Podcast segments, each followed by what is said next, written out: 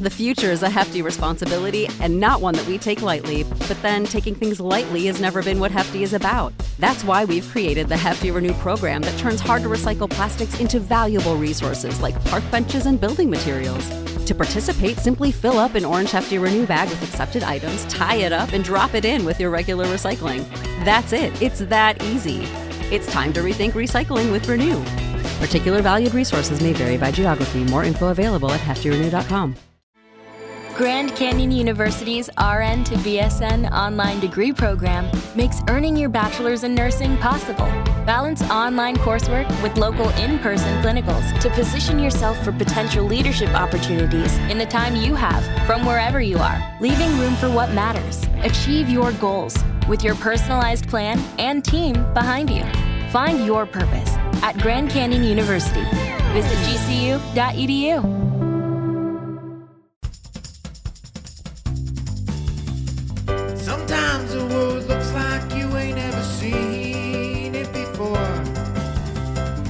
Stuck behind never ending windows, all you need is a door. Searching for something to put a smile back on your face. Just remember, in unusual times, it can come from an unusual place. You need a partner for the ride. Cause everybody needs a Clyde. So set your worries to the side.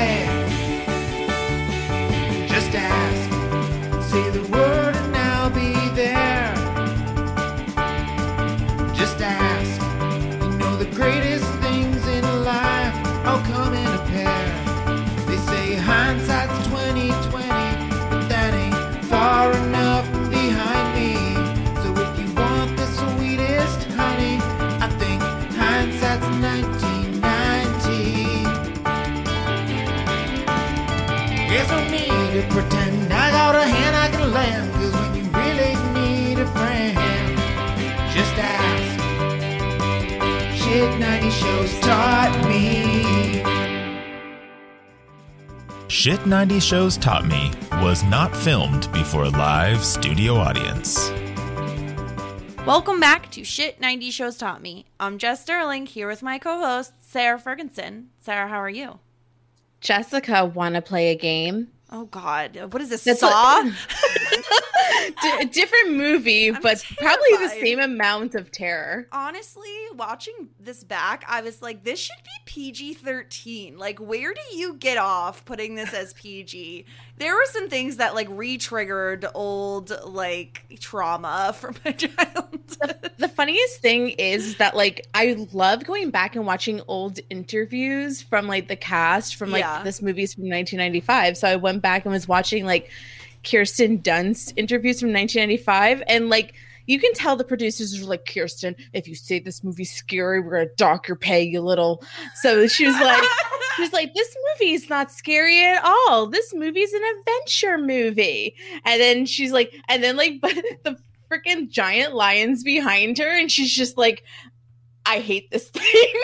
Yeah, yeah. We'll get into all of it, but of course we're here talking Jumanji from 1995, uh second runner, I guess runner up in our poll that we did for Robin Williams uh, Appreciation Month here in October, and we're not alone, of course. We are joined by the wonderful, the amazing Naomi Calhoun. Naomi, how are you? Um, I just want to say that Roger Ebert agrees with you. This movie should have been PG 13, and he says so in his review in 1995. And also, Flubber was robbed. Thank you for having me. I'm so excited to be here. Listen, I agree with you. I really wanted to cover Flubber. I was like, I don't know why I thought that it would beat Jumanji when we created the poll. I guess I just wasn't expecting so many people to have like nostalgia for Jumanji. We all knew Mrs. Doubtfire was going to do well. Yeah. Um, but that's the weird thing is like Jumanji to me does not feel even though Robin Williams is in it, it doesn't feel like a Robin Williams film, right? Like it doesn't feel mm. like quirky, funny, improvisational, like in the way that like a Mrs. Doubtfire does. Mm-hmm. Oh, yeah. There's very little Robin Williams popping on screen as I think you would expect him. Even in like Aladdin, where he's literally never on camera because it's animated. He's Yes. it's more of a Robin Williams movie than this movie is, I would say. Yeah, no, completely agree. Sarah, what do you think? Um, I think that I associate this movie with Robin Williams because I, I because I used to watch it for Robin Williams. You know, Mhm. I wasn't I it wasn't quite Bring It On days, so like I wasn't like standing Kirsten Dunst quite yet. Um, right. Yeah, she's a little too young right now for that. for right. sure. So yeah, no, like I definitely. I mean, I really loved Jumanji. Actually, my mom said it's like her favorite Robin Williams film, so that's Mm. probably why I watched it so much as a kid. It did win um, second place with thirty one point six percent of the poll. But you're right. Like this movie is like not like ha ha funny.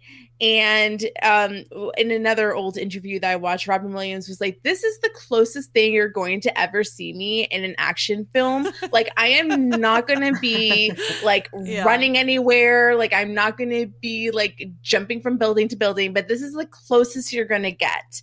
So, if this is like genre bre- breaking for Robin Williams, then I guess I'm all in. Yeah, this to me is definitely more of an action film. Like it's supposed to be like a children's action film. We'll get into whether we actually think it's like made Mm. for children and some of the like themes and some of the things that happen. There's a lot of gun violence and and other things that are really actually scary. Um but let's let's jump right in. Let's talk a little bit about the cast here. We talked a little bit about Robin Williams. Um Naomi, why don't you talk to us? You know, you didn't get a chance to weigh in on Mrs. Doubtfire. Um were you obsessed with Robin Williams like everybody else was in the 90s? I I always enjoy a Robin Williams flick. Like, do not get me wrong, but there's something about him that everybody else loves. I, I love Robin Williams as an actor, but like, it, it, I didn't watch his movies obsessively as a kid. It wasn't like something I was begging my mom to put on the TV all the time. But if Mrs. Doubtfire was like on ABC Family, I would leave it on. You know, like we'll watch it. Aladdin is a great movie, and I think partially because Robin Williams is so talented, but. Eh, hmm, I, I can't even think right now off the top of my head what is my Robin Williams movie, and I guess Mhm. I will have to come back to it. Uh, because to me, I'm like, I don't know. I don't. Is it Aladdin? But that doesn't feel right. Um, but Yeah. I, this movie was always like I had like the Jumanji book as a kid, so I like thought about Jumanji a lot, and I thought I understood this movie, and I thought I knew what I was getting into when I watched this movie, but I was dead wrong. Huh? This movie is wild in a way that I didn't expect it to be. And you're right; it is like an adventure movie, um, more so than anything uh, Rob Williams has ever done, and, and a lot scarier than I think anybody anticipated when they said, "Oh, making a Jumanji movie." Mm-hmm. Do you recall the book at all? Did it have anything to do with a game or was it just like um exotic animals running a town? So I'm pretty sure, and I'm gonna Google this while this is happening. So Jumanji was written by, if I'm not mistaken, the guy who also wrote The Polar Express, Chris Van Allsburg. Oh. and it's um it's like a picture book so the the imagery is really meant to be like zoo animals or jungle animals in your home and i think it's that sort of interesting juxtaposition. But yeah it- it's basically um, a jungle adventure game that they the kids come across judy and peter and it says they find a warning message do not begin unless you intend to finish.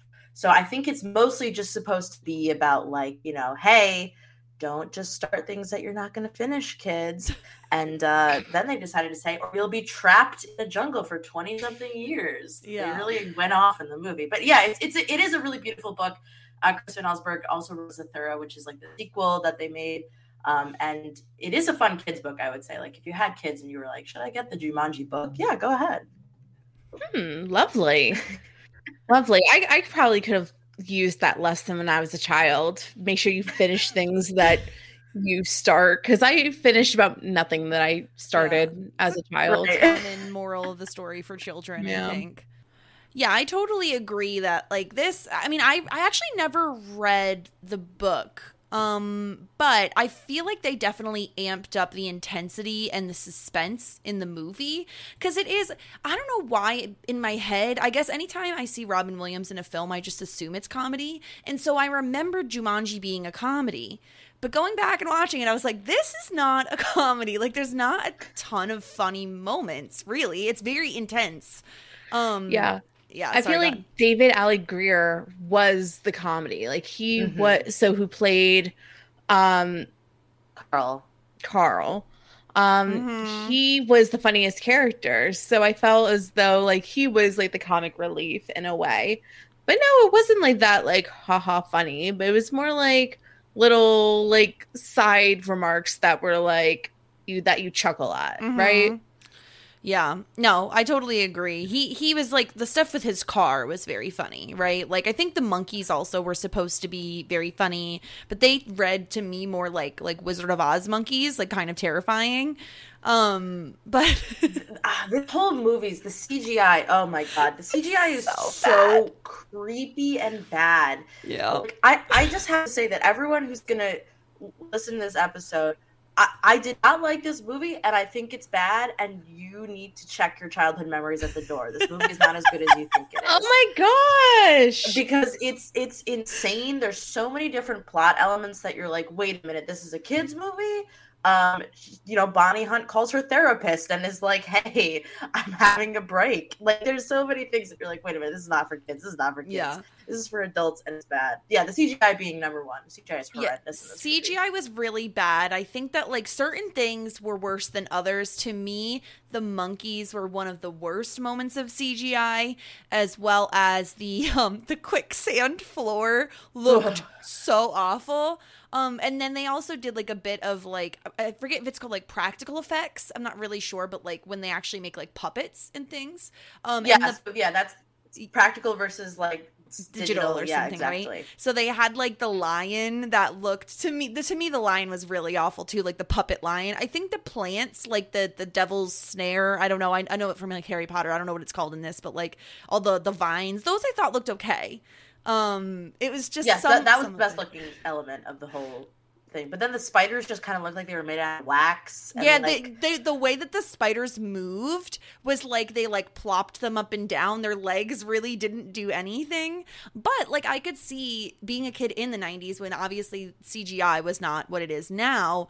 Th- that being very scary, right? Like a lot of, I feel like any fear that you have is addressed in this film, right? Are you afraid of spiders? Mm-hmm. We've got it. Monkeys and lions, we've got both. People shooting at you with guns, got that too. Like there's everything that you need for a nightmare involved in this movie. Yes, correct. This is all nightmare fuel. And I would love if there were like listeners out there who had nightmares based on this movie and if they could write in and tell us about those nightmares. Sarah, this movie Uh-huh. sparked. I, I I'm almost positive it was this movie that I, I don't know. As a child, I really thought I would encounter quicksand more than I have as an adult.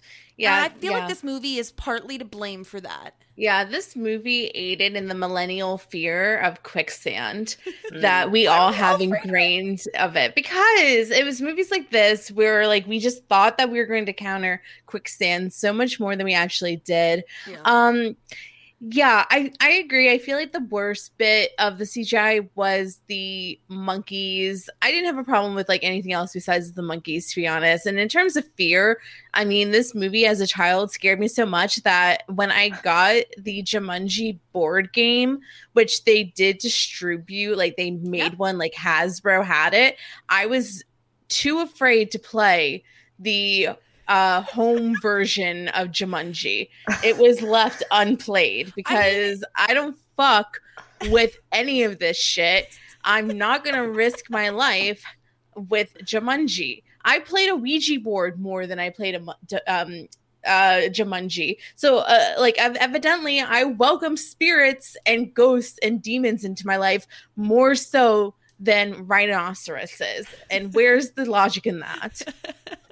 Yeah, we owned the game as well, and I remember playing it. But now that I'm thinking about it, it's like we're told specifically all throughout this movie, don't play this game. It's a horrific nightmare, and then they distribute the game. Why? What guy? What board exec?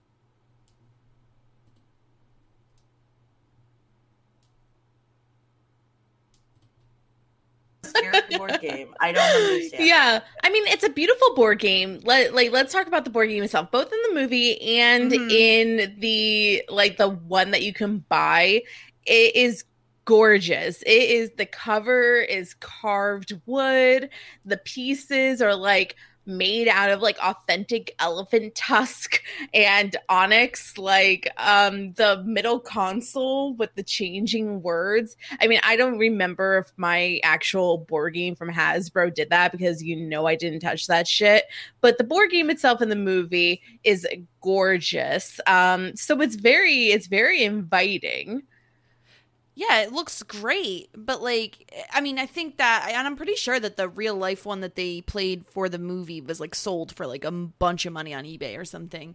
But like, mm-hmm. yeah, of course, like the ones that you bought from Hasbro weren't as nice as the one in the movie. But like, the fact I don't even I still don't understand like how you win. Like do you survive? Is that how you win the game? Like why what is the why would you want to play the game? You roll the dice and your little pawns move and then horrible like um what like plagues happen gotta- to you, right? yeah i gotta tell you this this made me realize when watching this there are no stakes with jumanji because at the end of the movie after all that shit happens and the game's over it's still reverted back to 1969 Yeah. so it doesn't matter like you can play this game and everything can be erased What if you die fine. though? If you die no, I don't think. I think the game protects you. I don't think you Ooh. die. Oh, This is a I hot disagree. I think the game's actively trying to murder people. I don't know. Like, Did I you see how the- close that bullet was to their face? It doesn't matter. No one died. No one got hurt.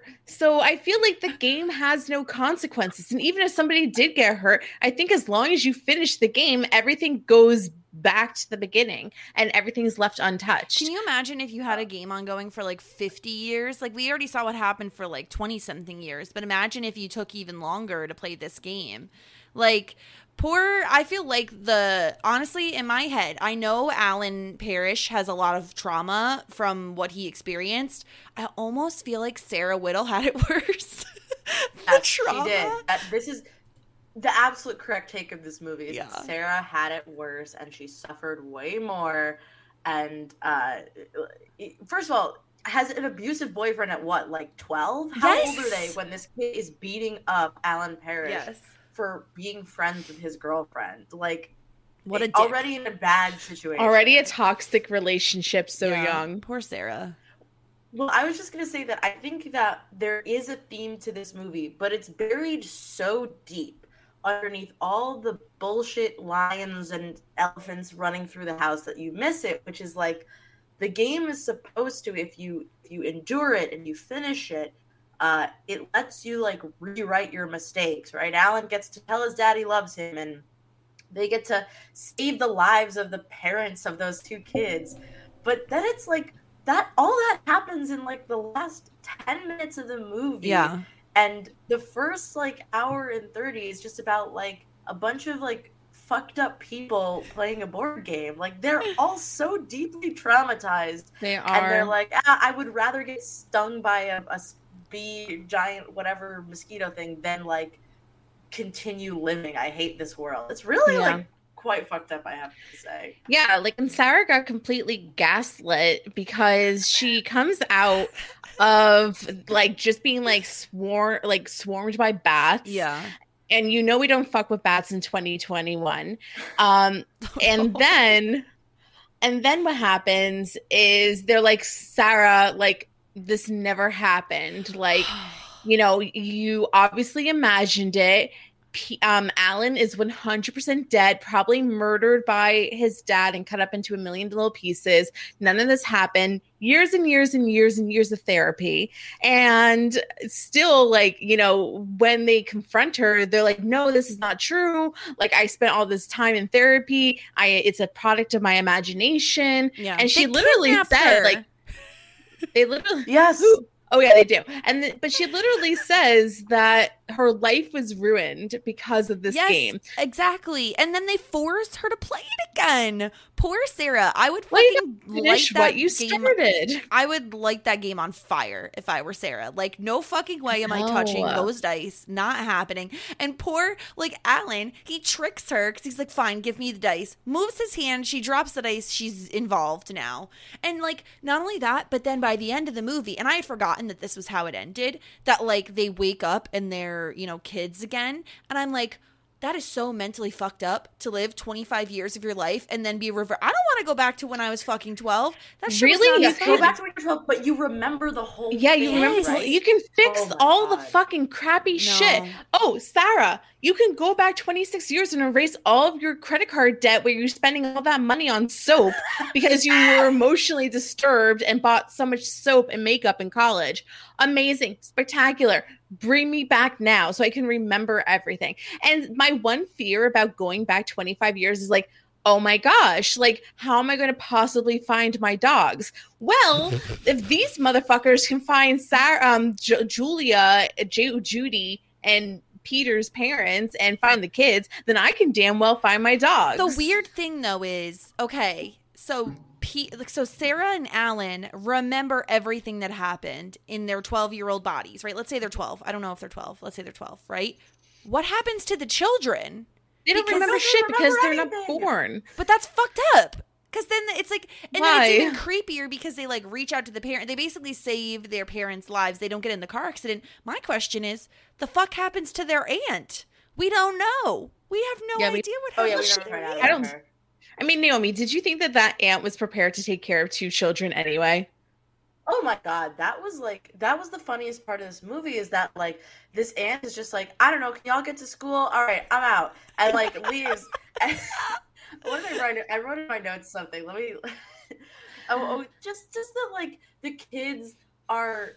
The, okay, so so the bat thing happens, right? They they Yeah. move into the house, they get spooked by the bats, and then the bat guy is like, "Yeah, I think some kid was uh, murdered in this house. Uh, anyways, have a good day at school, kids." And the aunt's like, "All right, you guys have to go to school now." It's like, why did you invite the bat guy over at like six in the morning? Yeah. and Yeah. the kids go talk to him. So then They the gotta to kids school. Yeah, but then the kids go to school and they're like, "Oh, you live in that old Parrish house? Did you know that somebody got murdered there and got Yeah. cut up in a million pieces by their dad, and it's stored all over the house, and the bones are probably Yeah. hidden in the attic with like This all their possessions that are still in the house." this movie is like really fucked up for any child to watch because not only so then obviously Judy and Peter like their parents are dead and they they died in a car accident in Canada but Judy is so mentally fucked that she just makes up stories about how they died to random strangers and Peter doesn't talk and it's like this is like actually realistic for like kids that are traumatized by their parents' death. Like that seems like a thing that could happen.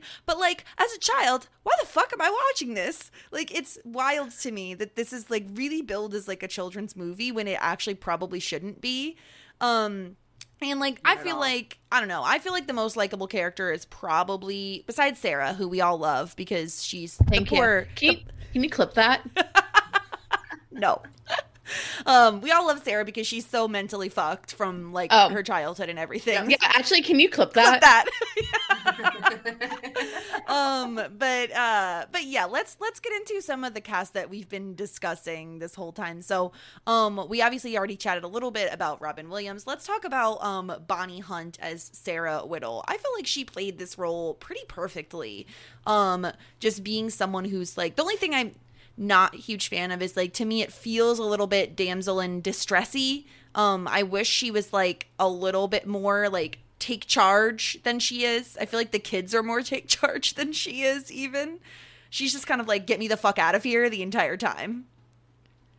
I mean, yeah, but also she's working as a psychic. So, like, I don't know, she has like other things to do. Like, that's such an interesting career choice for her. I just, I yeah, I feel like her being a psychic is such a hilarious pivot. But like, why didn't she move out of town?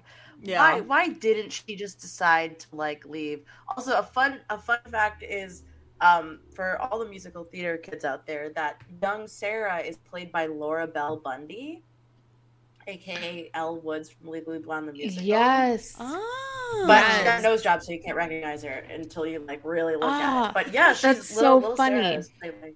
Laura Bell Bundy. But yeah, Sarah's a great character, but they really do reach this point where they've gotten all the trauma stuff, and it is interesting as a character. But then she only is good at like yelling and screaming, and there's not a lot of personal growth for her because she doesn't really find a lot of initiative to roll the dice or like take on the right. You know, if she's scared in the beginning, if this character is built on being scared and afraid of things, she needs to be courageous by the end. And I don't think she really reached that point. Um, Yeah. She just felt kind of motherly to the kids, but then they're not their kids, right? Because then the parents are still alive. So what the fuck kind of movie is this? Because then it's like, all right, we love these kids, but they don't know who we are, and they'll never know anything we ever did for them. It's so creepy. It's just very creepy. They're like, we just want to hang around them, so let's invite their parents over for Christmas. Right. He even went so far as hiring his dad, their Yeah. dad, for Yes. the marketing for the shoe company. yeah. And not only that, but they like I I want to I have like conspiracy theory that they just threw this Christmas party solely as a way to get Oh, the children over to absolutely. the house, Oh, Yeah, absolutely. Oh my which is creepier. It's even Yeah. creepier. They're also they also must have waited because how old are the kids? Like twelve and like eight or It's something. 25 Like, years that old. means- 25 years later. Yeah. Right. They waited 12. So the kids, you feasibly could have got in there when the kids were like young Yeah. and like met them when they were like four or something like that to be like, oh, we're, we're family friends now. But they were like, no, no, we got to wait until they're 12 years old. We, Yeah. got, we can't break the sanctity of this friendship. Yeah. so creepy. It is. Uh, we um we actually just like this um Bonnie Hunt played Chrissy's mother from Now and Then. The what the one that says like flowering in the garden. Oh, I can't with that. Yes, yes. Yeah. Oh gosh, yeah. You gotta water your tend to your garden or whatever. Yeah, that was so creepy. Yeah, Bonnie Hunt is legendary. I mean, she is in so much. It would be impossible to name everything. You know, Monsters Inc. But she does a lot of voice work as well, like Monsters Inc. Bugs Life. Um, I think she was like in a Cars. Uh, I remember those her most. movies. From my childhood, from Cheaper by the Dozen, because I used to be Hell obsessed with that movie. yeah. I, Yeah. I said this. Uh, shout out to Felipe and our our movie podcast, but we covered Stuart Little, and I said that the hottest, uh, best fit like pa- couple in a movie that I love is the Steve Martin Bonnie Hunt relationship in Cheaper by the Dozen. I wish they were my parents. I love them very much, and they're a perfect pair. I love Bonnie Hunt and Cheaper by the Dozen, and that's a perfect movie. Yeah, no, it's a it's a really and it's like because that one was a remake, right? Like there was another one way back in the day, and then that one was Yeah. a remake of the the older one. But that movie was very good, and it had a lot of famous faces in it too. Actually, a lot of like the kids were like child stars. Um, but yeah, Bonnie Hunt is legendary. I really like Sarah in this movie. Um, let's get into talking about the children a little bit. Obviously, we got to start with Kirsten Dunst as Judy Shepherd. Like, this is so funny. I feel like this is, I don't know, I really loved Kirsten Dunst in this movie. I just felt like she embodied the like sassy adolescent Judy who like loves to, like, gets off on lying to people. I, just, I just loved her. Yeah, I think that the um she's a really really smart girl. Like she thinks quick on her feet. She can pull out an accent, and I think that Kirsten Dunst plays this role beautifully. I mean, she was already an established actress by the time Jumanji came around Yeah. with like doing Little Women, Interview with the Vampire, uh, Mhm. tons of commercials, tons of other stuff. Um, Kiki's Delivery Service. She was already a voice actor at that point, and she's one of the like one of the you know child actors that like went into adulthood and was as successful if not more successful as an adult actor as she was as a child actor um what's your uh, and of course if we have to choose our favorite movie i am like the bring it on girl because i loved bring it on um back in the day uh, I, I told the story once before, but I liked Bring It On so much that as I was flipping through the channels once, I came across But I'm a Cheerleader and thought it was Bring It On and sat no. through it for a Oh, very no. long time before I realized that it was not Bring It On. oh But what a great movie it was. no. um, what do you think, Naomi? What's your favorite uh, Kirsten Dunst flick? Okay, well, Kirsten Dunst very important to me. Married to Jesse Plemons at this point, and and what a relationship that is, and I love it very deeply. Uh, I love Bring It On as a kid. That was a uh, also another movie that was on TV a lot, especially like on E and MTV. I feel like they played that Mhm. movie a lot. Um, but I think for me, Uh, I watched Marie Antoinette a couple years ago, and I love that movie. I'm like, I it it slaps, and people are mean. People are sort of degrading on it, but I think it's great. Kirsten Dunst, great performance. My favorite Kirsten Dunst movie is Fargo season two, um, and that's not that's not a movie, but I maintain that it's uh, one of her best performances today. I think she's she's just a really great actress, and I feel like people don't recognize it enough. Yeah. So, to see her Oh. so talented, so young, it's like Actually, you know what? Like, if I had to pick, like, I take it back. Like, my one of my favorite movies of all time is um Eternal Sun Sunshine of the Spotless Mind, Spotless Mind, yeah. Mhm. and I loved her in that movie. Um, I just love that movie in general, but Mhm. and she's in Yeah. that movie. Yeah, I think like the thing that I first think of, it's not my favorite Kirsten Dunst role, but the one I think of her most is uh, in like the Spider-Man movies as Mary Jane. Like I don't think that's her best Mm-hmm. role, but that's like what I think of first. And then I would say second, I think of The Virgin Suicides, which she was also Right. really good in um when she was obviously really really young. I think a lot of the reasons that she doesn't really get credit for you know how good of an actress is is because she is like a good looking actress. And so sometimes she does get typecast in those like here's the like good looking teenager you know the blonde pretty teenager. Um i didn't see bring it on until i was like gosh i think in college maybe even older. Like I- i didn't see it for the longest time. I didn't know that it was like the thing. Um but I just think she was amazing in this movie. I felt like she had the sass, she had the snark, she had everything you'd want in like what, like a 12 year old, 10 year old. I don't know how old she is supposed to be in this movie, but, um, and she had the like older sister role to Peter. And I felt like she did a really good job because they don't, unlike a lot of movies where they have the siblings kind of against each other, they really are working together and helping each other and they've bonded after they've lost their parents. Um, so Peter Shepherd is played by Bradley Pierce. I don't know what else he has been in that I've seen. It looks like he does a lot of voice work. Yeah. Um, yeah. This is such a classic trope of like young male actors who never act again. Yeah. Like they just like they're they're cute little kids and then they like don't do nothing. Yeah. And there's every once in a while there's like a you know a, a Macaulay Culkin or like a, a Elijah Wood who sort of breaks out and does more, but like you always go to like a page and it's like, oh, this is actually like Oscar winning actress whoever, and then it's like, ah, and this little kid gave up and like he writes movies now. Like it's yeah.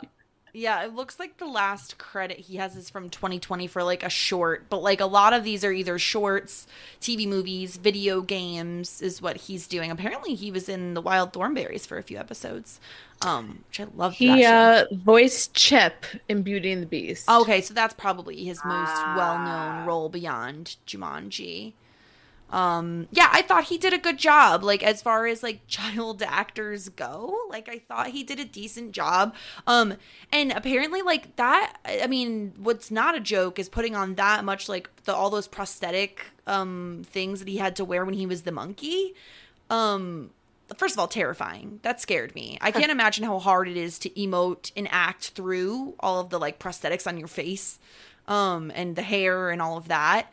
Um, I thought he was cute. I thought like to me, like obviously, I thought Kirsten Dunst was a little bit more memorable in this movie because mostly what I remembered of Peter was that he turns into a, a monkey. A sad monkey that cries. Cries a lot. Yeah, he needs room for his tail and his pants. Mm-hmm. then he also bites somebody, and that was cool. Straight up chomped. Um, so yeah, he was he was fine. Like as far as child actors go, he was fine. Um, and then I guess next should we talk about Nora Shepherd, their aunt, played by and gosh, I have no idea how to pronounce this. Is it BB? Is it Bebe Neuwirth. Yes. okay, BB? Because it's spelled like the bebe, like how Moira pronounces baby. Baby. Yeah. Uh Cheers. See, Probably her most notable role. For me, it is not, and that is simply because I am obsessed with the movie How to Lose a Guy in 10 Days. And Oh, she yeah. plays the boss who's like kind of an asshole. Um, but like you think she's a nice lady, and then she's like really not. Um, she plays Lana in How to Lose a Guy in 10 Days. And that's how I always remember her. She's she's a very sort of '90s figure in a lot of ways, maybe even earlier, like because she's on Frasier and stuff like that. And so I feel like she is somebody whose name I know, but like work I don't recognize or face I don't recognize, but her name I know. And she I actually thought was pretty good in this movie, although very clearly was not should not have been put in charge of these children. Like this character should not have had these children in her uh, under her care. I agree, but is she not just like a fashion icon though? No, she Oh yeah, is, best dressed in the movie for sure. but very much it's like, oh, my, is it her brother? I think right, like she's related. It's either her brother or her sister was the parents of the kid, and she's like, oh, they died. All right, well, I guess there's no other family members around. I guess I'll take them in and buy this big house, and like just hope that the space is enough to keep them away from me. Like, that's Yeah. the vibe I got. yeah i i think that she was not um ready to take on you know two kids but i think that she was kind of fabulous in like her own little way um i loved her little beret she had like fleur-de-lis earrings like fab she probably used like a whole wing of the house as her closet Oh, 100%. Yeah, that is this bitch. That's what she does. Yes. Um, and then we have like one other kind of main character, which is Bentley the cop, played by uh, David Alan Grier. Um, he was really the comic relief, which is kind of funny considering Robin Williams is in the main role of the film. Um, but he had the most like funny stuff going on, where like his poor cop, like, I mean, I felt so bad for him when freaking young Alan like destroys his cute sneaker. I feel like they could have like put it back together and at least been like, here, look at this is like a prototype. I can make another. You know, like why it just Sis, shredded, that thing like, was like little bit. shredded up. That was a mess. But those shoes were really cool. Like Chappelle would be like on Yes. the internet waiting to buy those shoes. Yes, they're on back order right I- now, Chappelle. this is something that this I guess kind of this like highlights like my problem with the movie in a lot of ways is like so much of the stuff that is not just the Jumanji game is so odd and offbeat. Like David Alan Grier in 1969 being like, "Look at this shoe that looks like you know like a new Reebok one," and you're like, "It's 69." Like it's not Yeah. like I get that this joke is funny, but like if these shoes are popular in like 80, 90, like what the absolute f is this man on? And then like Yeah. okay, we haven't even talked about how the opening is like two dudes in like the 1800s burying this box and be like, God have mercy on the soul of whoever finds this direction.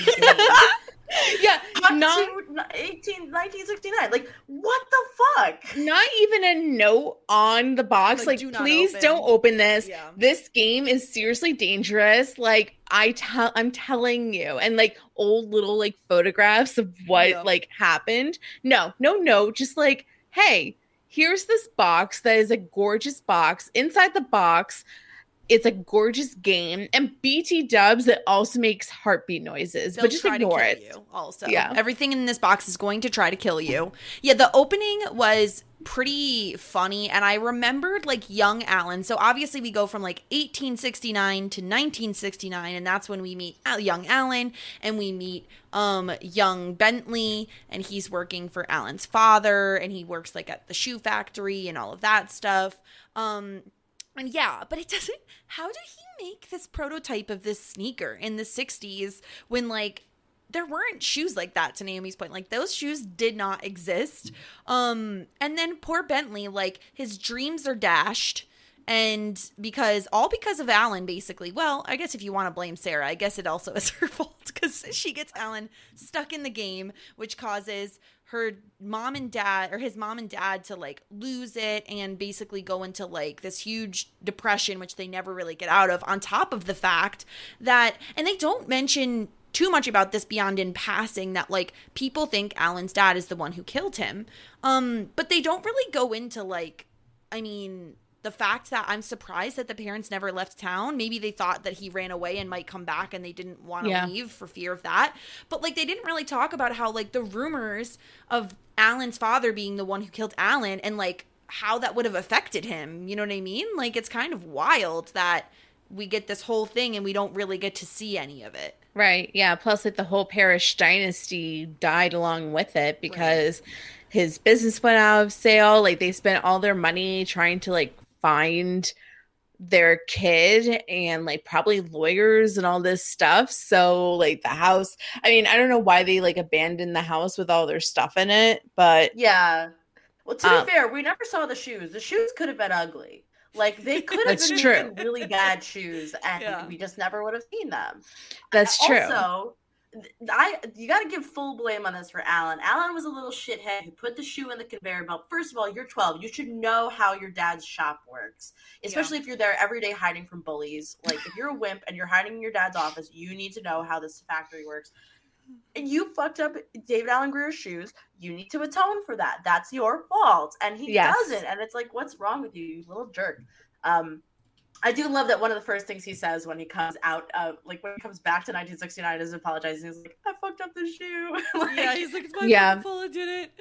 Um, Yeah. Yeah, but then poor Bentley is really one of the ones who's greatly affected as well because he loses his job as a result, and so he has to work as a cop.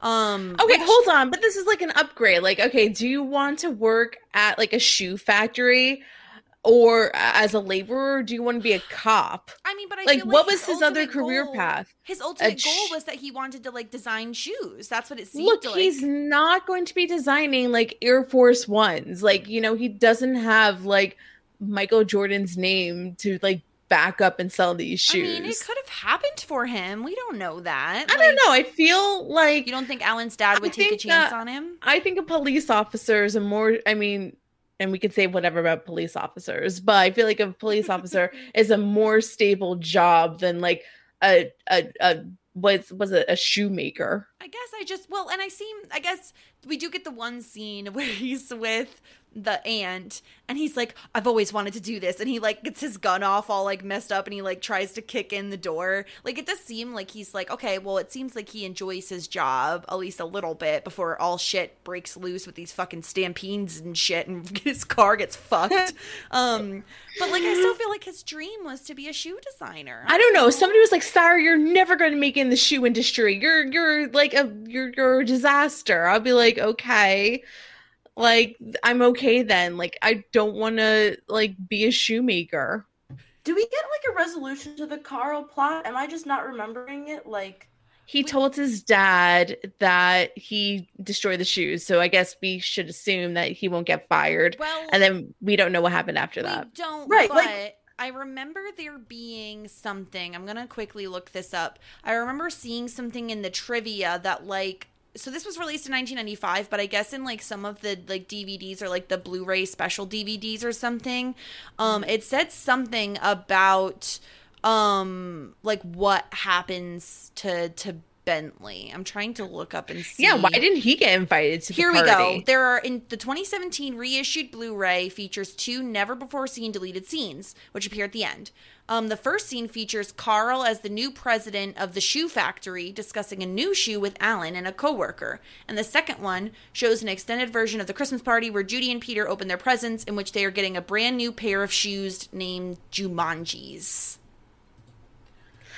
And they open up the other box and it's the game Jumanji. Surprise! Oh, yeah, surprise, kids, you gotta go back. No. I, I think that again, this is like a, a, a big issue I have with the movie as a whole is that like the narrative feels off. That we we spent all this time getting to know Bentley, like this guy who was fired from Alan, like by Alan's mistake, and like he's a good dude, just trying his best to help Alan, and we don't get a resolution for him in the end. Like there's Yeah, right. and even the kids don't really get resolutions because they don't remember anything. So there's all these weird sort of like and this brings me to my my main thesis, folks, which is uh Jumanji, the the remake with The Rock, and uh actually more of a sequel with The Rock and Kevin Hart and Nick Jonas, is a better movie than this movie. Uh, it resolves all of its plot points. It has good CGI. Jack Black is very funny in it. And uh, overall, it's a better movie than this movie. And you can uh, at me on that. I will not listen to you. Oh, so like I, I have not watched the sequel yet. Um, so I like maybe later on we can talk about like what that plot looks like. But Jess, have you seen? I, uh, like, there's two sequels now, right, Naomi? Yeah, yeah, they made it. I haven't seen the other one, but I saw Jumanji. I think it's called like Welcome to the Jungle because I had Movie Pass R.I.P. to Movie Pass, but I was like, I'll Yeah. go see whatever movie I want to go see, and it was like, let's go see Jumanji. Yeah, Welcome to the Jungle was 2017 and then The Next Level was 2019. Um yeah, I mean I haven't seen either of those. Honestly, I didn't even know there was a second one, like a second new one. Yeah, that was a surprise. Yeah. I mean, I usually what ends up happening with these types of things for me is like I don't want a new version to like tarnish the way I felt about the original, so I rarely see those types of movies. Um, but I don't know. I think that like I don't know. This this has some nostalgia value, I suppose. Um, but like there are some really scary moments in it. Like it, mainly I'm thinking for children and so I feel like that kind of negates the nostalgia feeling for me. Um as well as like I just feel like if you're looking for I guess what I'm saying is if you're looking for a Robin Williams film to enjoy, I don't think that this is the one you should pick because this doesn't have him doing the Robin Williams thing, which is like the improvisation. And I guess that was like intentional that the director was very nervous about hiring Robin Williams because they they knew about his penchant for, you know, improvisation and his skill at improvisation and they really wanted him to stick to the script. So he did, and he only improvised a little bit and usually in scenes with like Bonnie Hunt. Yeah. Um, so I don't know, Sarah, like do you disagree with with what I'm saying? I kind of do actually because I gotta tell you, like you know, Ah. we just did our like rewatch of both, well, three, three Robin Williams movies. Yeah. Hook, Mrs. Doubtfire, and Jumanji. Those are the three that we've covered already. Please go to www.shit90spod.com and check us out there and see and listen in if you haven't yet. But um, in my rewatch, I think that I prefer Jumanji best. I don't need Of Robin? Williams. Yeah, I don't need Robin Williams to Robin Williams because I don't know. It's it's this movie's like entertaining, and I don't I don't know. Like I I feel as though there's just like there's like a lot of heart in this movie, and young Kirsten Dunst does a good job, and I just felt like this is like it's a fun movie that I feel like there's no points where it really drags. Like I feel like Okay, there's that's fair.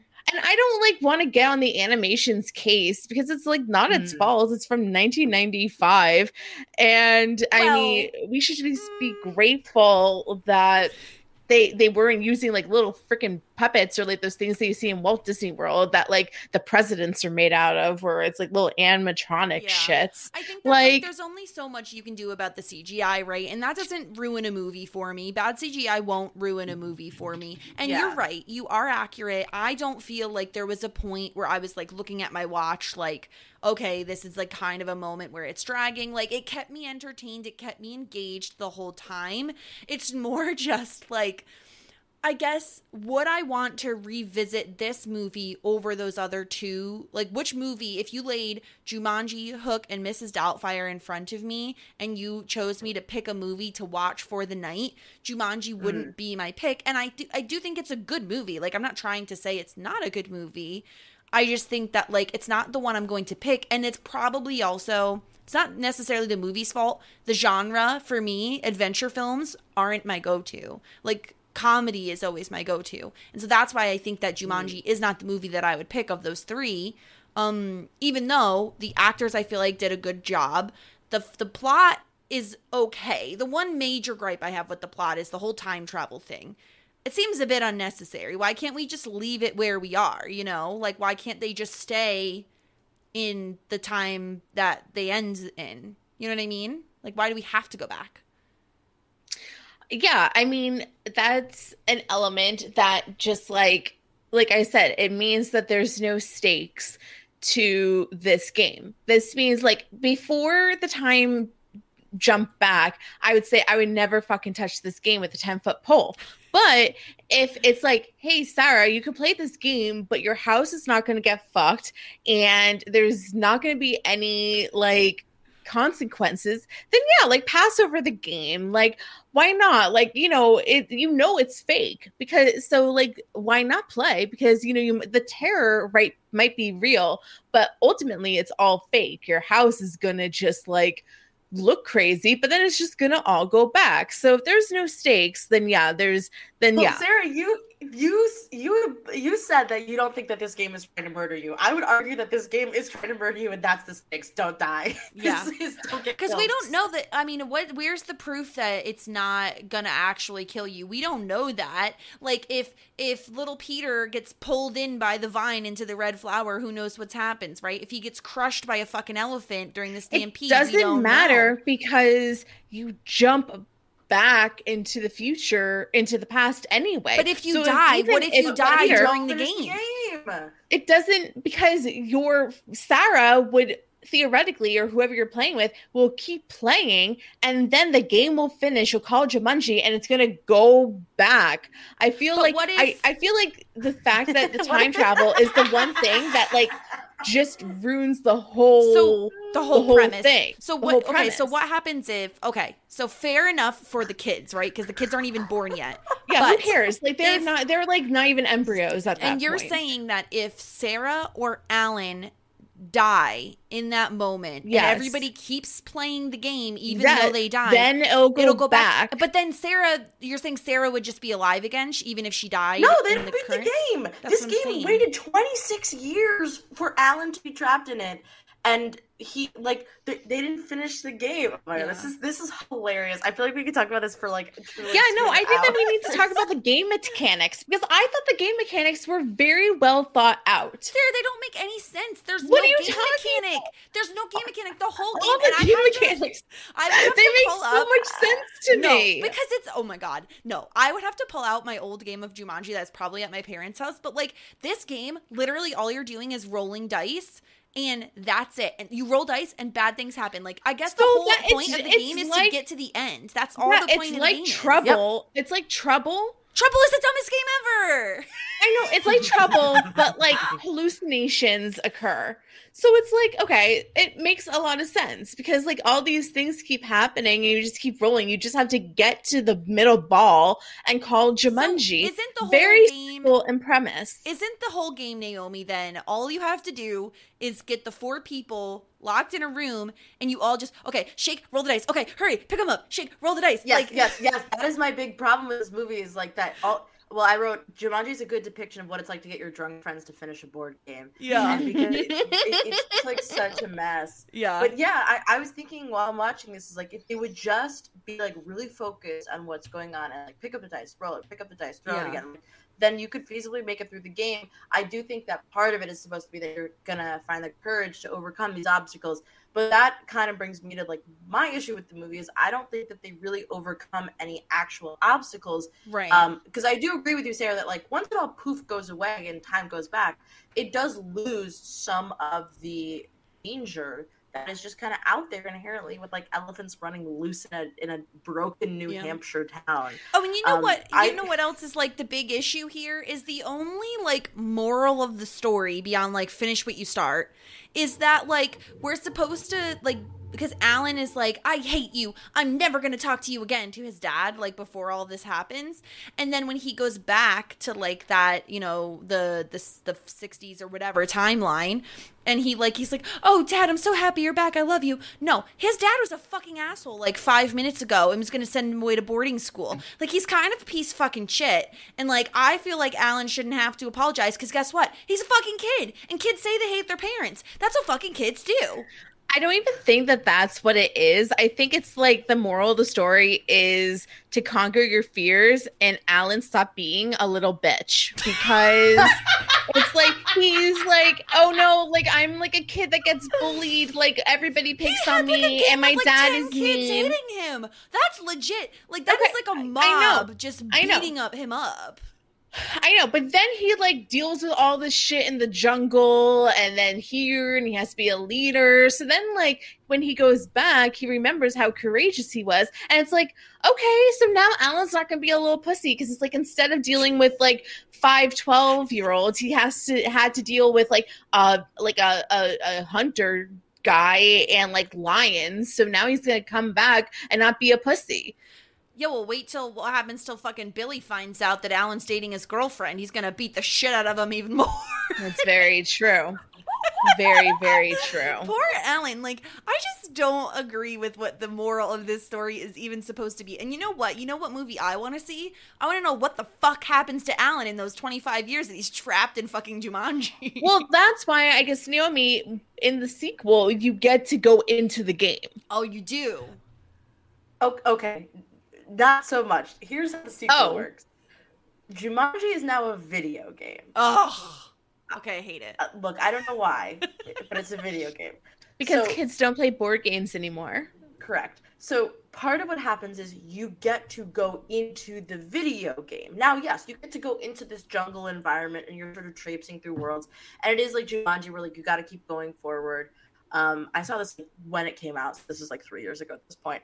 But um, what I do think is funny is that they have like sort of these four, I think they're in like detention or something, they, these kids, and then they get sucked into the game and then they're put into the characters of The Rock, Kevin Hart, Karen Gillan, and Jack Black. Oh. And so, like, there's sort of these jokes about like how like the big jock dude is in like Jack Black's body or like Kevin Hart's body and stuff like that. But I do think that the story is interesting because I think I I can't remember fully, but like it is like all right, hang on. I gotta I gotta Google search this now because I'm like forgetting all the main plot points of this movie.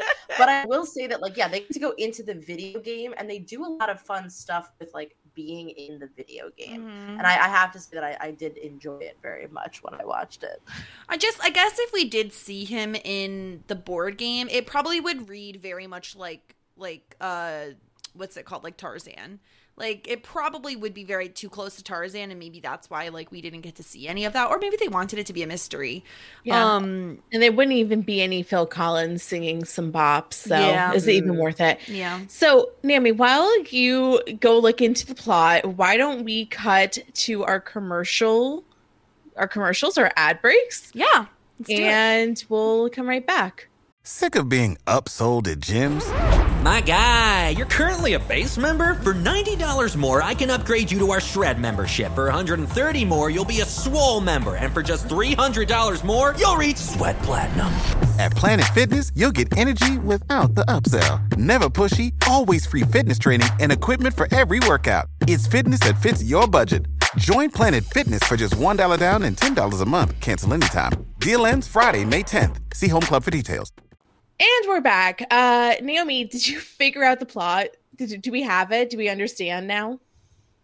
Yes, I'm I'm, I'm reading it through. So like, they basically like. Oh wait, is this the sequel? No, hang on. I gotta, I gotta find it. again. Hang on. I, there it is. I was like, Okay, wait, I'm reading. So, so I knew that didn't make sense. Okay.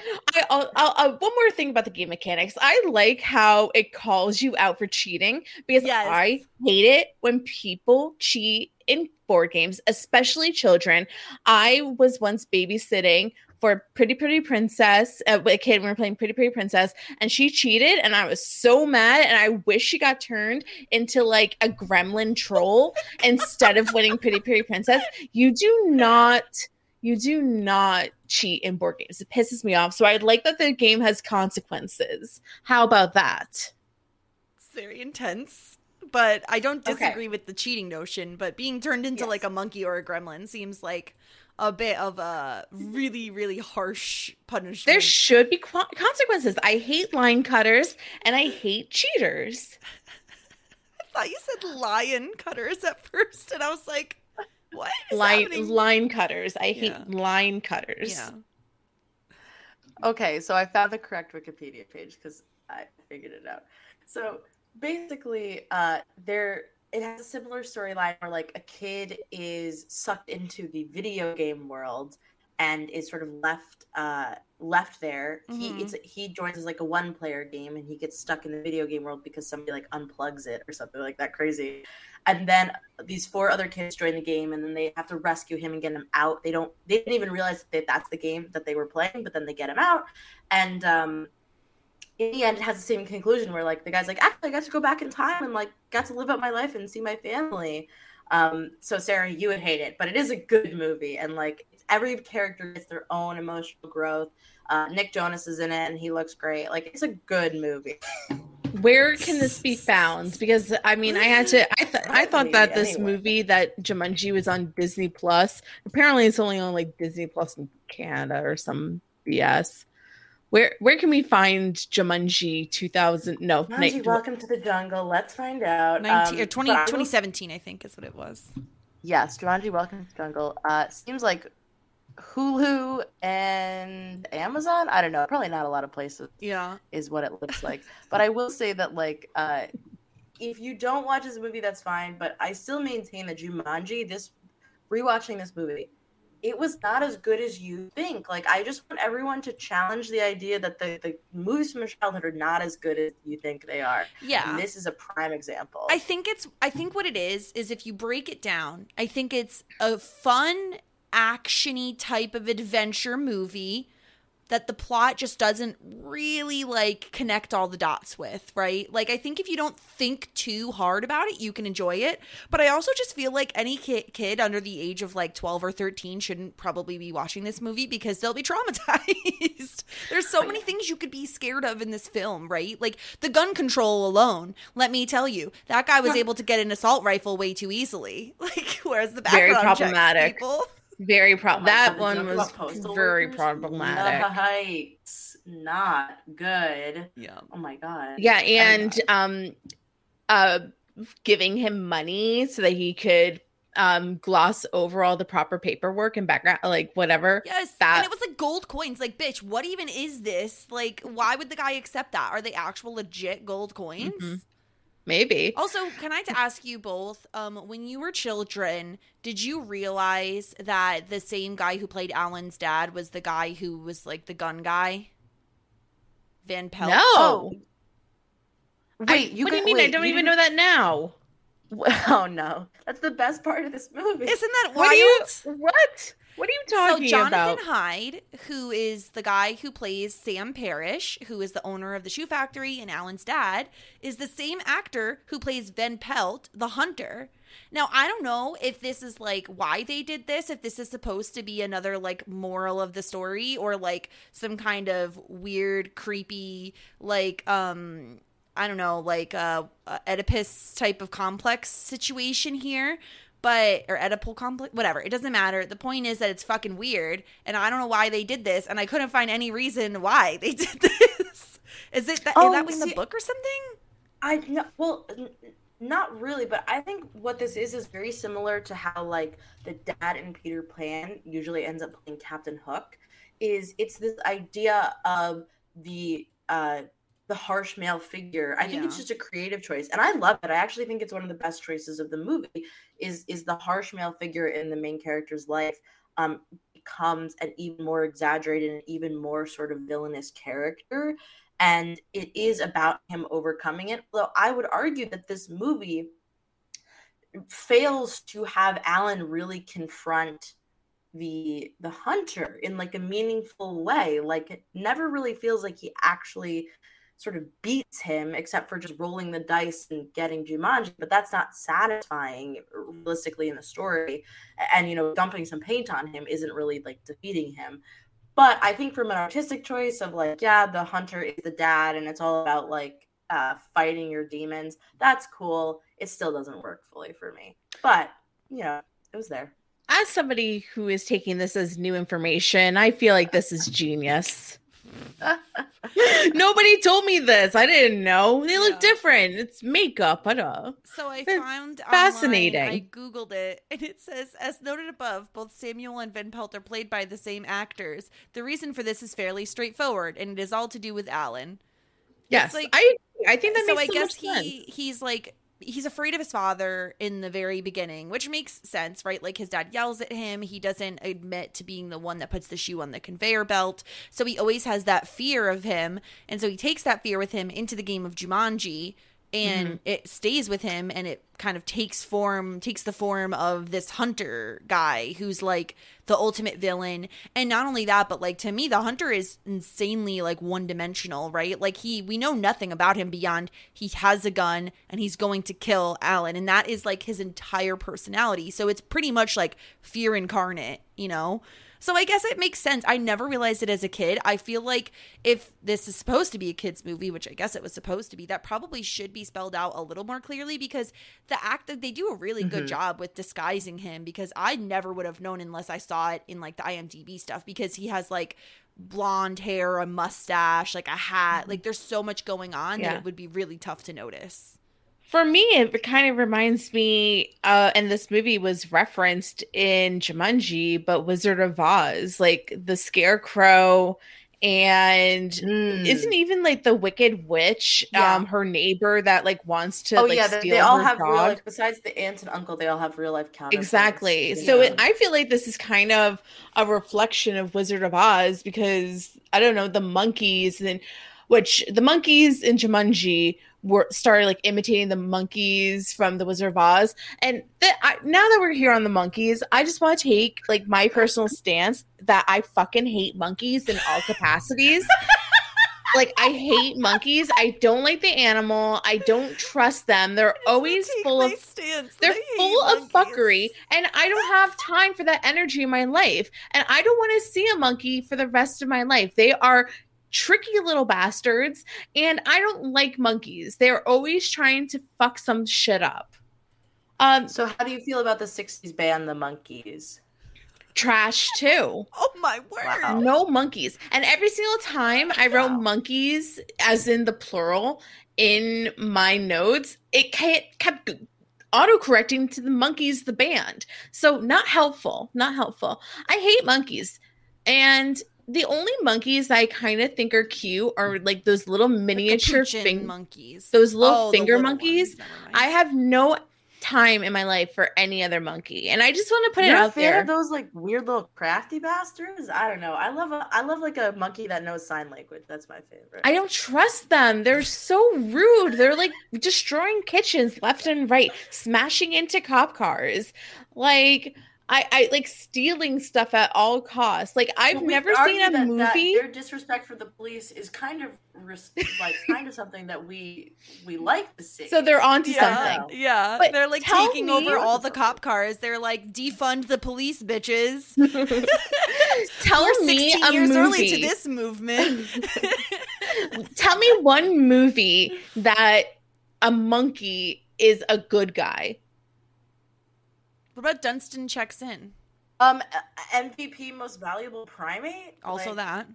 who, who skateboards? Like, come on. I don't know. I'm I like don't trust. skateboarder. I don't trust them. I rather.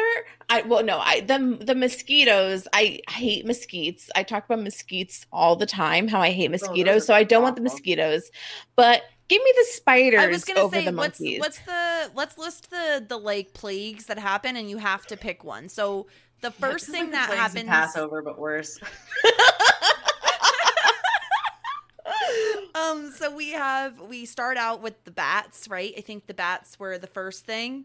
bats are kind of Yes. cute, but we don't want to get sucked into the game. We don't want. We don't want the bats. No. Um then you have the giant mosquitoes, the lion, hmm the giant spiders, the the quicksand, an earthquake, a stampede, The monsoon. The monsoon. The plants. I'll tell you what's the best one. The plants is the best one because I'm about four months away from my house looking like the Parrish's house with the amount of plants. She's not lying. She's not even Oh, lying. no. But you don't want one that's gonna pull you in with its freaking vines. My monstera, her um, its aerial roots was growing so much that when the aerial roots started growing underneath the baseboards, and I had to yank it out forcefully Oh so it wouldn't go into the floor. Um, so I'm there. How about like uh I think the vines actually are the ones that I would pick as well because they're the easiest to defeat. You just have to get like an axe or like a sword, and you just kind of can chop them up, right? Like they're the easiest to I mean, sort of defend yourself. I against. think I disagree completely, and I choose bats because all you have to do is open a window and a door, and you're done, and that's it. Bats are kind of cute. They have cute faces. And until they hiss at you, and that is a thing that happens. Although I will say the thing about bats that's not great is that like once they find like a home, like a little space, they come Mm. back to it. So like the only way to get rid of them is to try to when we when I was a kid, we had a bat in my parents' house and it like got in because there was a screen that had a hole and so it snuck in and it would go like in between the screen and the glass um and kind of like lived there. And so my dad, he trapped it and he tried to bring it like 20 miles away and release it hoping it would like get the hint and that bitch flew all the fucking way back to my parents' house.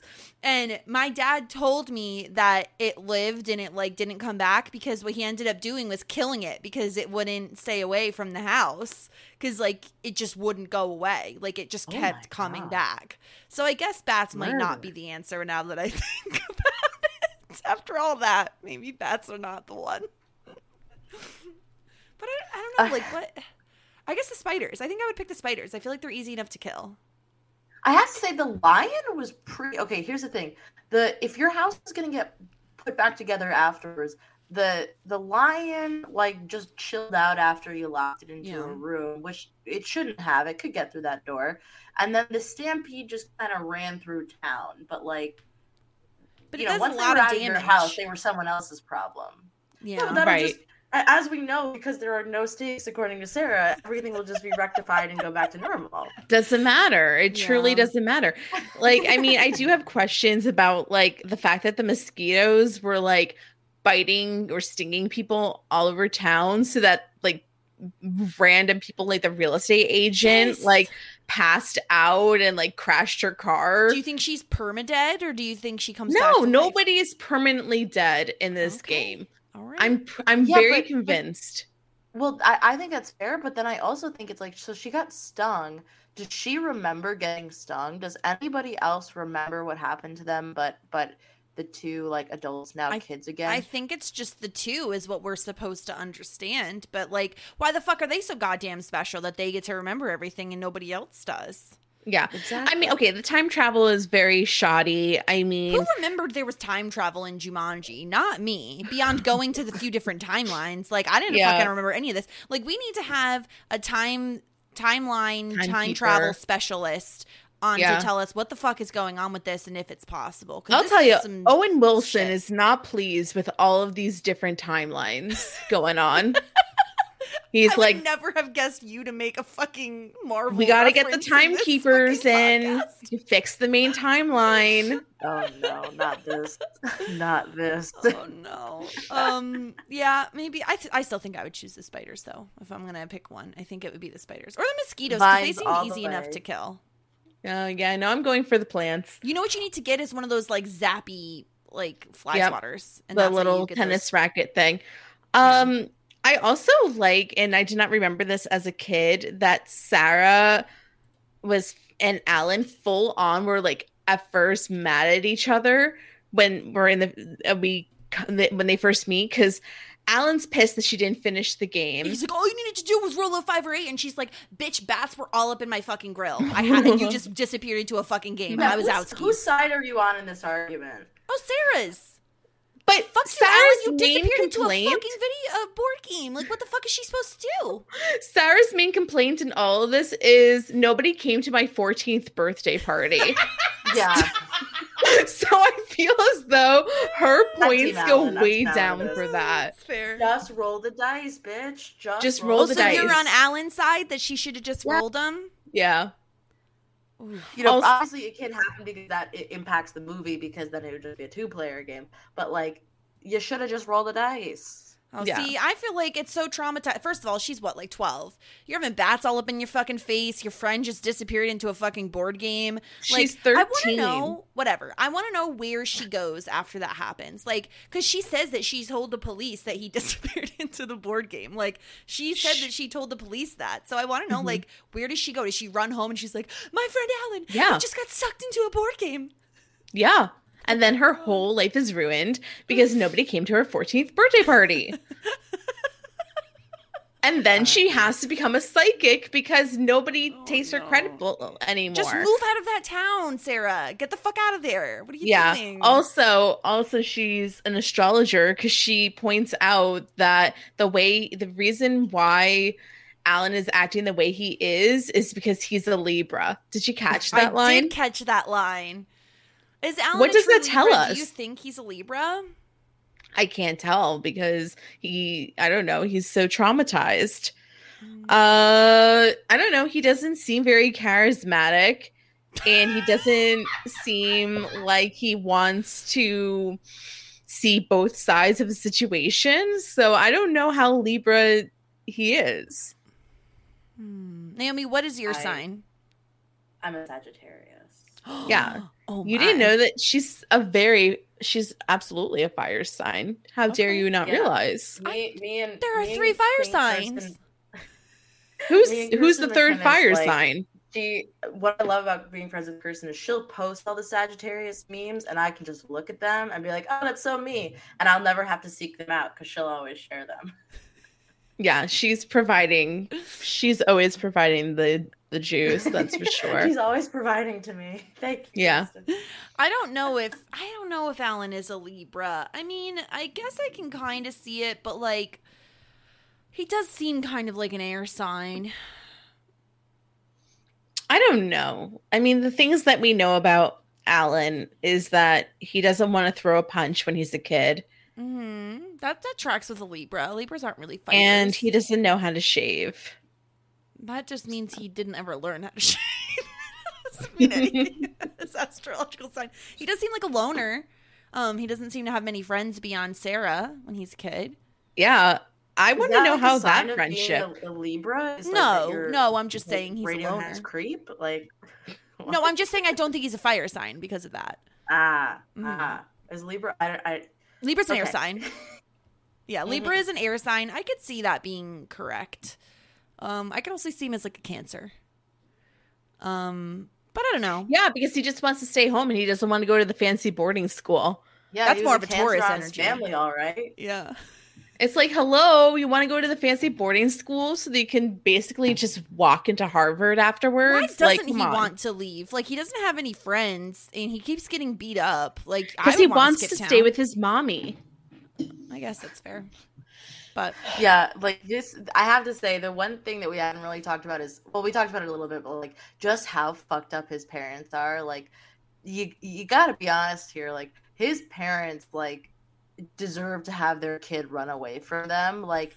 If, if this movie was just that like they handed him a brochure and were like we're sending you to boarding school but you have to go to this fancy party first like you would honestly be like he was justified in running away and escaping these horrible yeah, it's kind of like eating awful for them to drop that on him as they're leaving. They're like, "Okay, gotta go. See ya." He's like, um, I I like how it's like, okay, you have to eat dinner by yourself, like at the kitchen, um, at the dining room table that's like twelve feet long, like with the candlesticks. Ridiculous.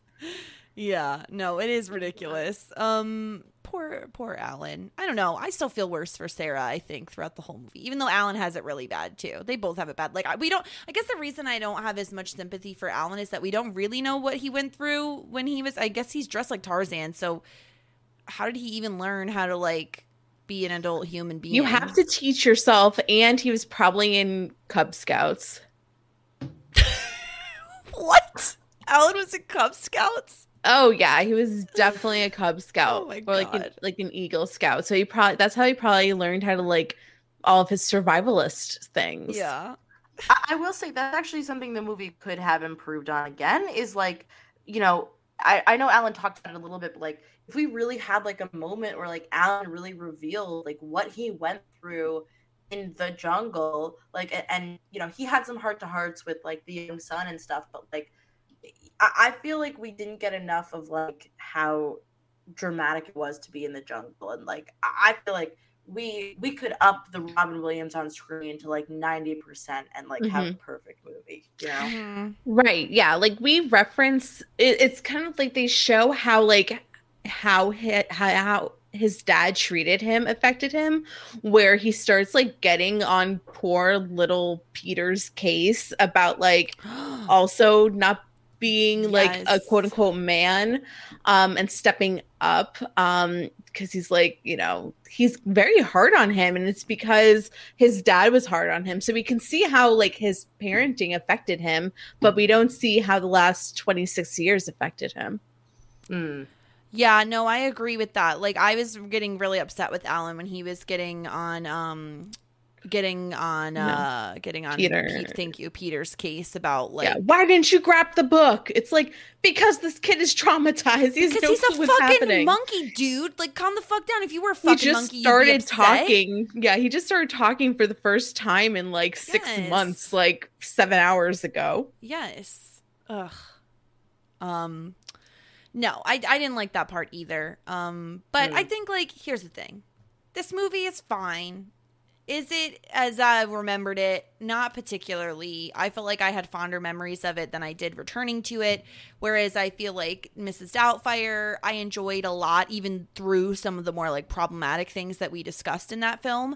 And if I were to, mm-hmm. ha- if you like came up to me tomorrow and said you have to pick one of these movies to rewatch, it would be Mrs. Doubtfire over Hook and Jumanji because, first of all, Hook, as much as it's a good movie and it's a classic, it's also like real fucking long and like I'm never in the mood to sit down to like a two and a half hour movie, like most days. Like it's a struggle. Right. Yeah. I like famously, I was just like, yeah, Bicentennial Man is like the longest movie ever. It was like shorter than Hook. It's like Hook. I love Hook though. I love all these movies. That's the, that's the thing. Like that. Like you know, every single time we come on with a Robin Williams movie, I'm like, this one's my favorite one. Yeah. Like so, I feel like there are no bad movies, but I think it's a great point that was made that perhaps this is a movie that Robin Williams was in and not a Robin Williams movie. And this is why Flubber was robbed is so important to me because we could have watched Flubber and Flubber would have been a absolute trip. I don't think what we're that movie at learning is that we eventually will need to cover Flubber because Naomi and I are both very upset that it was not covered. Look, the Flubber crew did not come out. They I could came have out. I voted up. for it. I voted for Flubber in my own poll, and I'm not afraid to say it. Uh, but then you didn't campaign hard enough for it. I, like I didn't know I and had Naomi to. tried. She tried to roll out the Flubber crew. They just didn't It come. did. Chappelle kind of shot me down a little bit with that, but it's fine. I'll forgive him one day. we'll we'll get back to it. So yeah, at the end of the movie, nothing it mattered. We get this creepy Christmas party, as we were talking before. They stop his, their parents from taking that ski trip where they got into the car crash.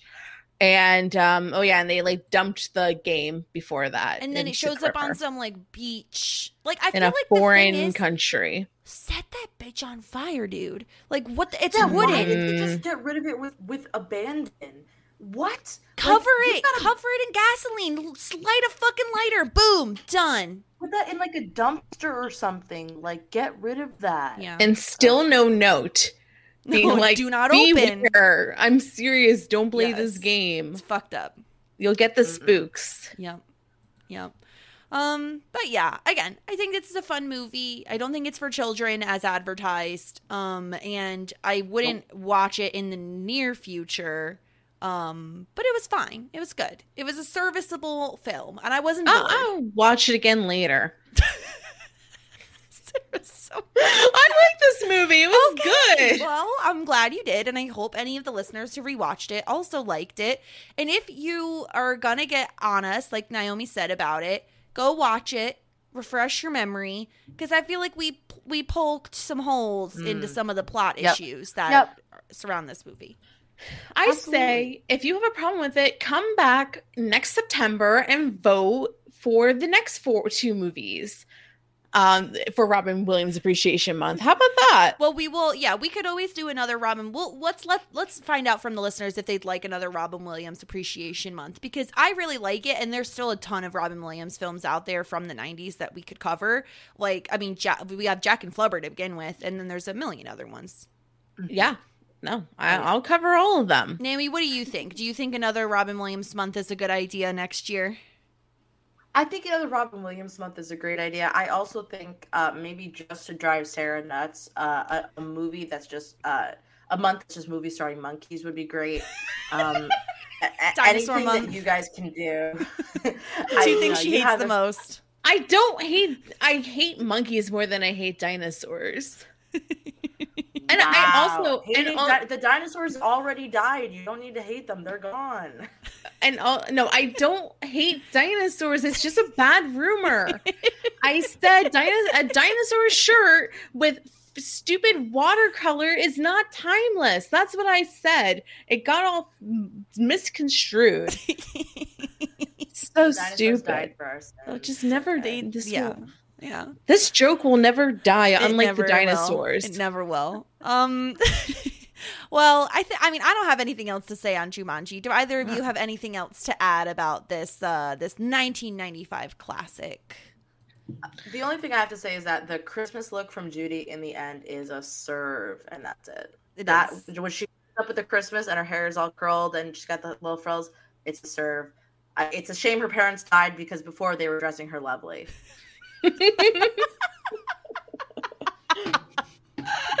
I love it. I love it.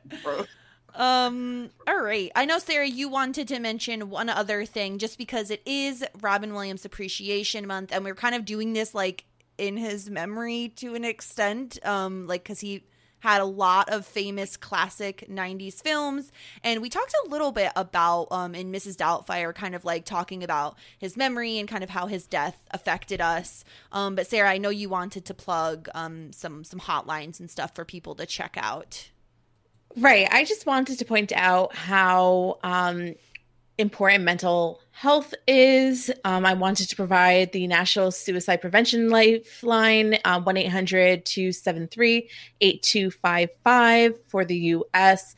Um, Robin Williams is extremely interesting because he brought joy to so many people and he was always known to make people laugh. He was always known to be in a great mood, and he was always known to be like the life of the party, essentially. However, we didn't know um, what was going on below the surface. And I think that is a very interesting point that a lot of people that suffer with mental health issues um, are dealing with it on their own. Um, so I just encourage you to ask your friends, ask your family that seem strong and seem like, you know, nothing's phasing them or bothering them. Just ask if they're all right. You know, it, it, it's it's always nice to like hear from your friends and just be like, hey, like what's going on with you? I implore you to give that a go because some of the strongest people are the ones that are suffering the most. So I just wanted to bring that up. Um, and just a, another appreciation of of how incredible he is and i feel like how many lives robin williams changed Mhm. and if only he was around today i feel as though he would have continued doing incredible things so i Mhm. just wanted to say that and let him know that i appreciate him for all that he gave my childhood and i appreciate all the movies that i keep saying are my favorite movie I'll probably continue saying it's my favorite movie. Yes, thank you so much, Sarah. That's it's a great thing to point out. I think that like as much as Robin Williams makes us smile and makes us laugh, we don't we don't ever know what's going on underneath the surface of people. Um, so always good to just remind them that you care about them. Um, this was this was so much fun. This was such a joy to talk about this. I honestly didn't expect this podcast to go in any of the directions it went in. After watching the movie, though, it makes sense that those are the that was the direction it was going to go in because it was truly a wild movie to cover. Naomi, thank you so much for being a trooper and getting through Jumanji, even though we both wanted you to be talking about Flubber. Guys, thank you for having me. You guys were wonderful, and amazing podcasters, and so nice. And I'm so glad that I could be here with you on this journey. Um, and anyone who might be upset by my opinions, go ahead and at me, and I'll ignore you. yes, where can people find you? What do you have going on? Where can they listen to you more? Okay, there's there's a lot going on, and I, I did a pretty bad job on the rewind plugging myself. So one, uh, I was on the RTP rewind recently, which was uh, so much fun. But also to uh, Felipe has the Brazilian Dragon podcast, and he and I do the Neo movies every month, where we talk about a new movie. We just did Stuart Little, which is also an unhinged movie from the '90s that people should watch, um, and remember that it's actually bad. Uh, I also cover uh, so there's a game called Survivor New York, a live reality game that I produce but we also talk about it on the podcast network of live reality games. And more importantly, I guess you can follow me on Twitter at Naomi Calhoun. Um, I'm dumb and not fun, but if you want to follow me there, you can. What a plug. I'm dumb and not fun, but follow me. Amazing. Well, setting I'm setting people's expectations low. so It's good that way you'll exceed them when they follow you and they're like, "Wow, this this girl's neither dumb and she's fun." Uh, Sarah, what do we uh, what do we have coming up here on Shit 90 Shows Taught Me? Yeah, um, of course, September was a really busy month for us in terms of bonus content. We started off the month with our one year anniversary podcast, which was the 90s snack bracket. We followed up with Mrs. Doubtfire with the Hold Up podcast um, with Grace and Hudson. And then, of course, you're listening to our Jumanji coverage. Upcoming for October, we are celebrating Halloween. So we have two Halloween movies coming up for you. Uh, last year, we covered um, Halloweentown because uh, we, it's such a classic movie.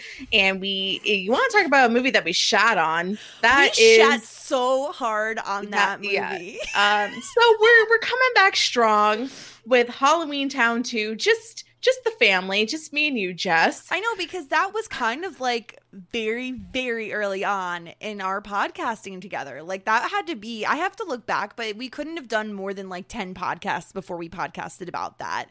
yeah, it was very um, early on. So I'm ex- I might listen to it because I'm kind of curious. I mean, I'm gonna have to get over like probably the bad audio quality and like the cringiness of it, but I might listen back to it just to see our thoughts um before we cover Halloweentown too. Um it, I I'm very excited and I hope it's just as like just as bad as Halloweentown because I can't wait to talk about it. yeah, me too. Me too. Um, in addition, for Halloween, we are covering um, another Kirsten Dunst movie, and I mentioned it before Interview with a Vampire with Sarah Carradine. So we are very excited to cover that. I've never seen it at all. I haven't either. So Oh, I'm very So- excited. excited. about Maybe it. I'll watch along with you guys. That Yeah. that's always a movie I've always wanted to watch. Yeah, mm-hmm. I'm really, really excited to check it out. It's very, very rare that we cover a movie that neither of us have seen. Um, so check that out. That'll be towards the end of October. And then we still have our weekly Boy Meets World and Dawson's Creek content. We are entering season four of Boy Meets World and season three of Dawson's Creek. We're very, very early episodes for both of those. Find us at Shit90spod on Twitter and Instagram, www.shit90spod.com. And you can follow me at Sarah Ferguson. I am both uh, dumb and boring, so um, as well. So if you want to follow me, you can. Uh, Jess, how about you? Yeah, I have a community building as always over at Post Show Recaps um, with Josh Wigler. We're still growing strong there. We are in season two of Community. Uh, Naomi, are you a Community fan? Oh yeah, baby. I uh, I had that post. I don't know if you ever saw. There's a poster that like looks like a yearbook. I like bought it and I had it in my high school bedroom for years. and it's, like, Amazing. I don't know. I'll take. Yes, I love Community. That's awesome. Yeah, so we're still covering Community over on Post Show Recaps. Uh, a lot of fun there. We're in season two, the best season of Community. You can find me on Twitter at the Jess Sterling. Um, I don't tweet a ton. Every once in a while, I will. Um, like when I went to a, a 90s themed work event, none of them know I have a 90s podcast, and I tweeted some photos of the swag that I brought home from that event. Um, so go check me out there. Thank you all for listening. Thank you so much, Naomi, for joining us. We will talk to you all next time. Have a good one, everybody. Bye.